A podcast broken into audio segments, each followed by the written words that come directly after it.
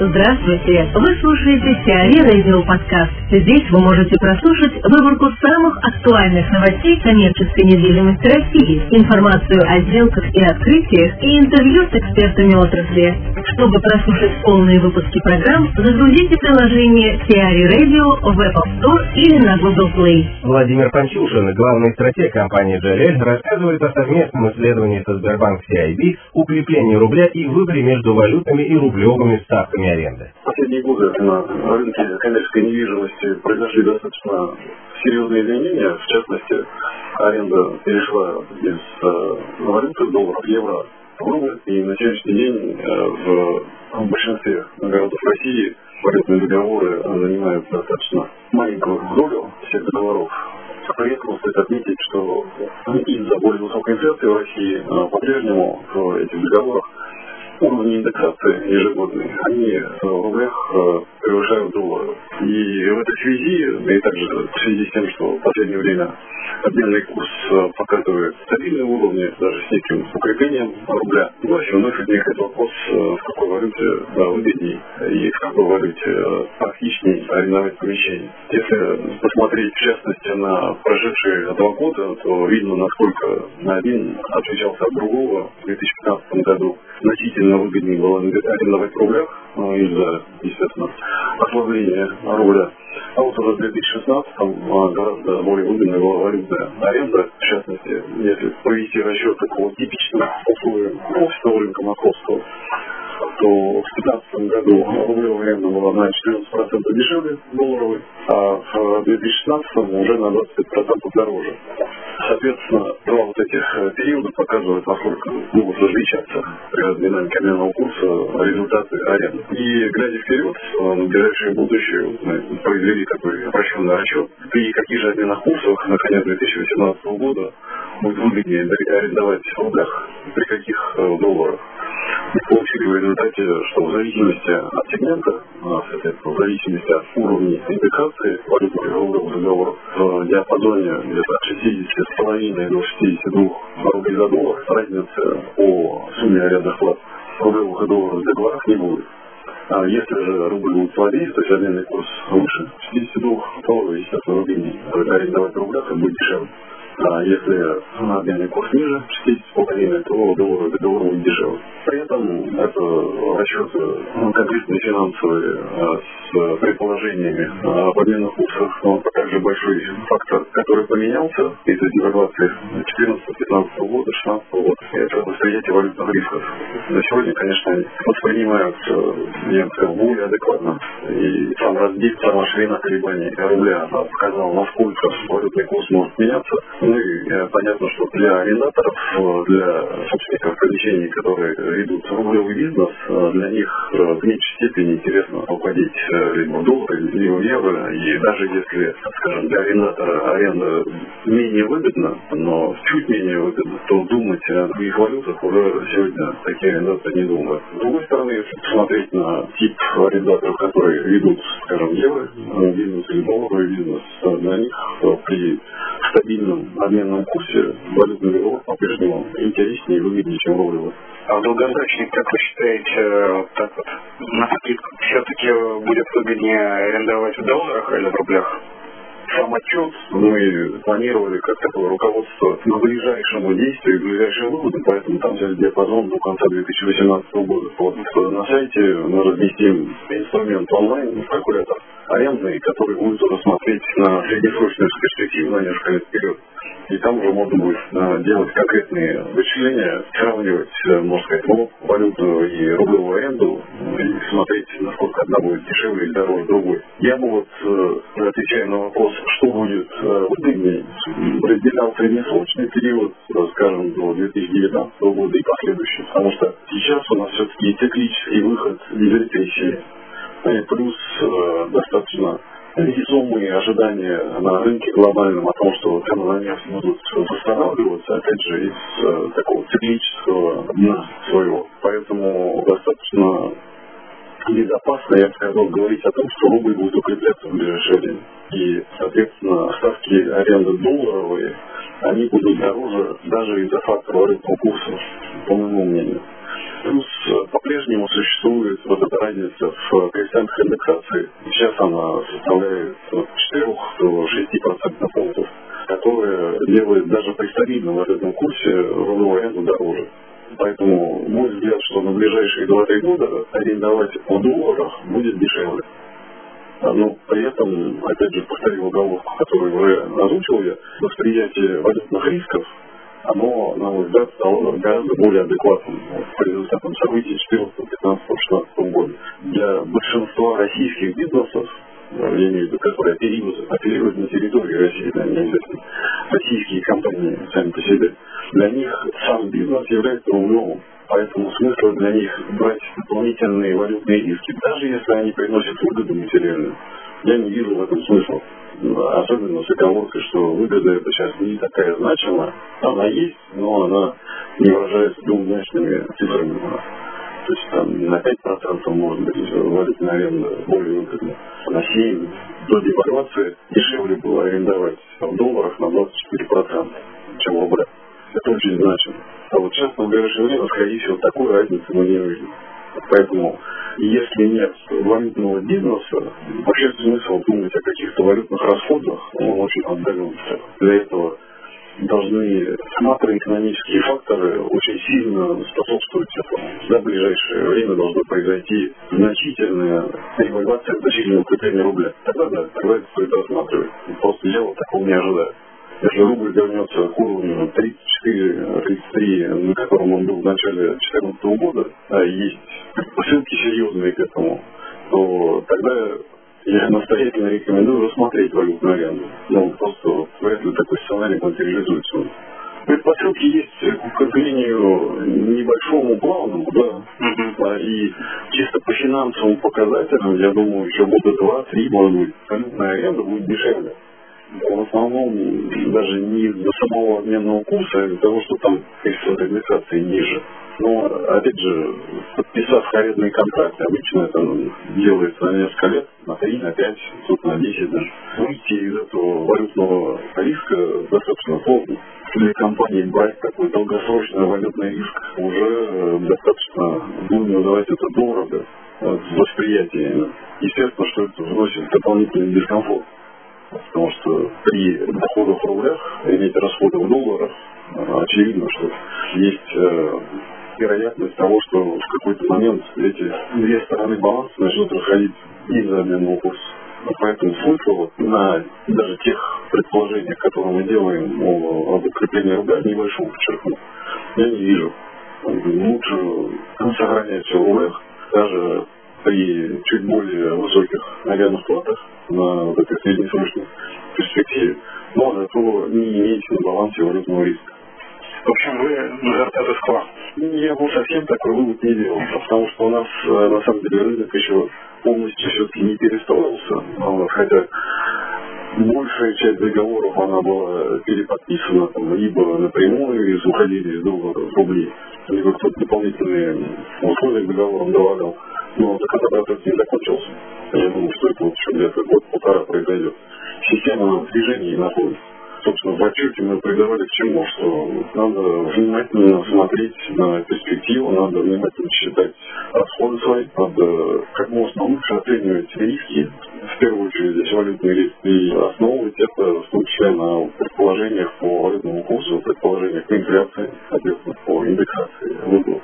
То есть общий такой призыв – это валютные факторы, макроэкономические показатели, они требуют того, чтобы к ним внимательно относились,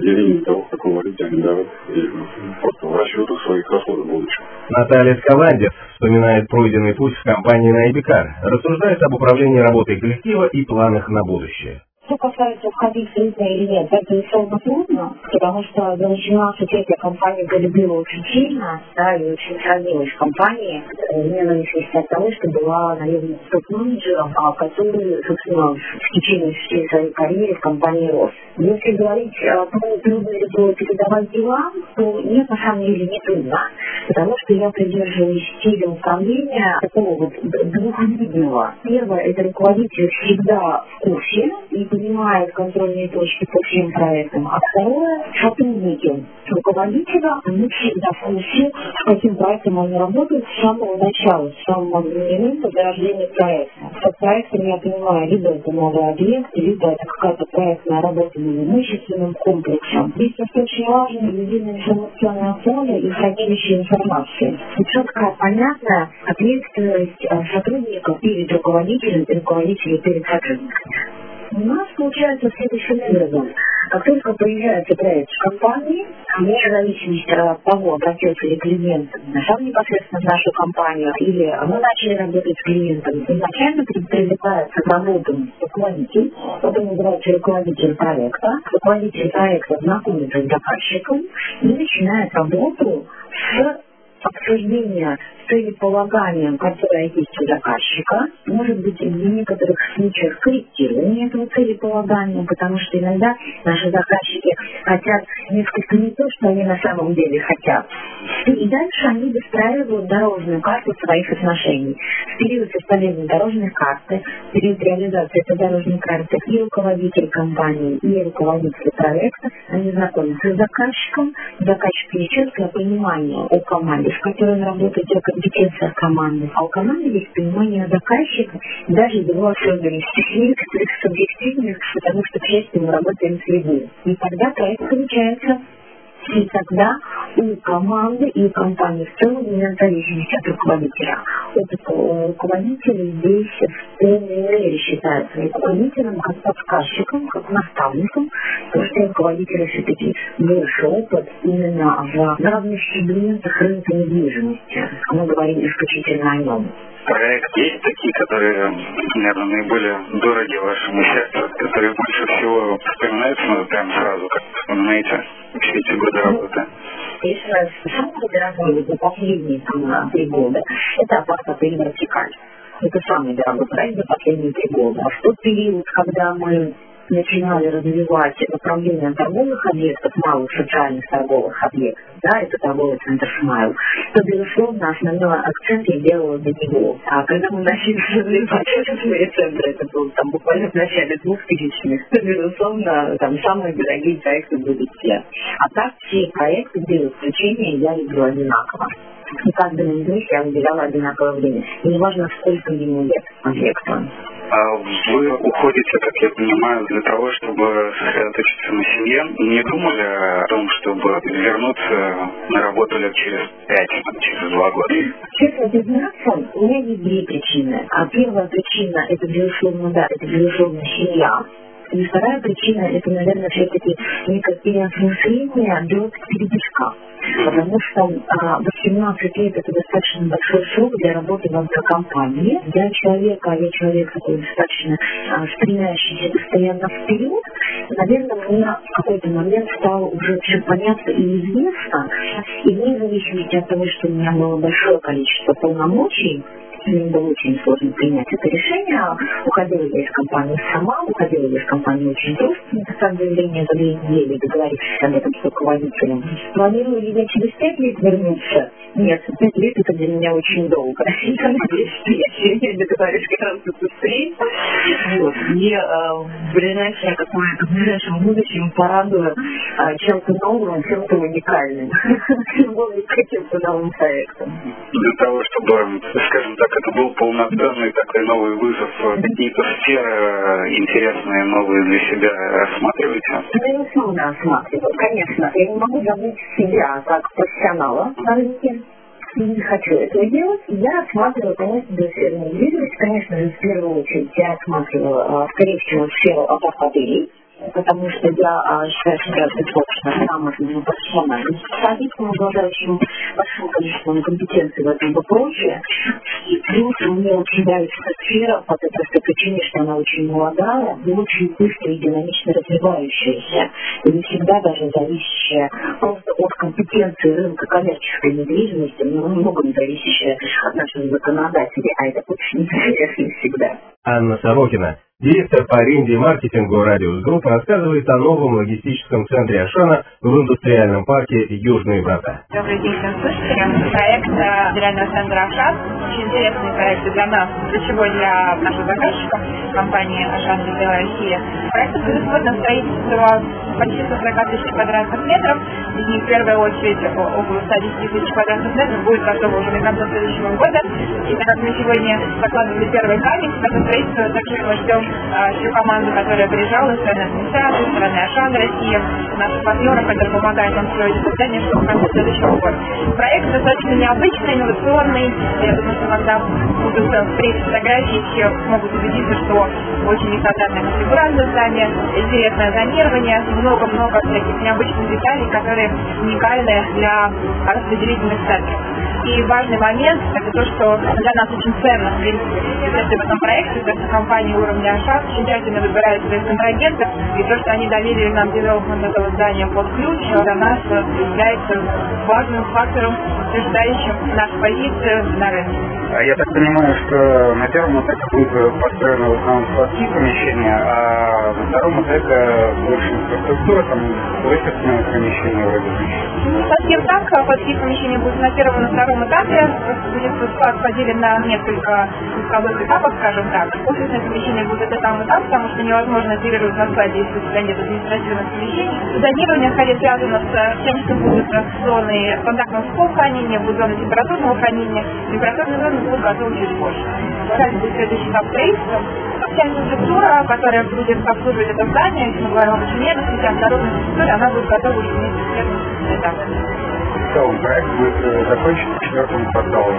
В первую очередь проект будет закончен в четвертом квартале следующего года. Мы надеемся на эти сроки. Надеемся, что наша новая платформа, которая будет буквально один представлять на рынок, поможет нам эти сроки выдержать и дать Ашану здание в те даты, которые они здание от нас ожидают. Вторая очередь будет готова чуть позже, мы говорим о 2019 году. А сколько займут эти Офисные помещения будут достаточно большие. Говорим несколько тысяч квадратных метров, потому что здание достаточно большое будет. В этом связи будет работать э, порядка тысяч человек, поэтому нужно понимать, что это и офисные сотрудники, и работники склада. Этого должна быть э, в объекте соответствующая инфраструктура. 6 миллиардов инвестиций это первый этап или В общем, инвестиции проект, просто приехал представитель власти, скажем так, для нас очень ценно. Действительно, с точки зрения инвестиций, это огромный, очень важный проект, и с точки зрения Домодедского района тоже очень, очень, очень важный элемент для организации, потому что создает достаточно большое количество рабочих мест, как бы наявность презентации порядка 200 миллионов налоговых вычислений ежегодно планируется дополнительно в местный бюджет благодаря размещению парков в Нижнем городах. Теори Радио. Эксклюзивные рубрики «За и против», «Ноу-хау», «Ремейк», «Новые форматы». Слушайте в полных выпусках программ в приложении Теори Radio. Приложение доступно в Apple Store и на Google Play. Более подробная информация на сайте teori.ru радио.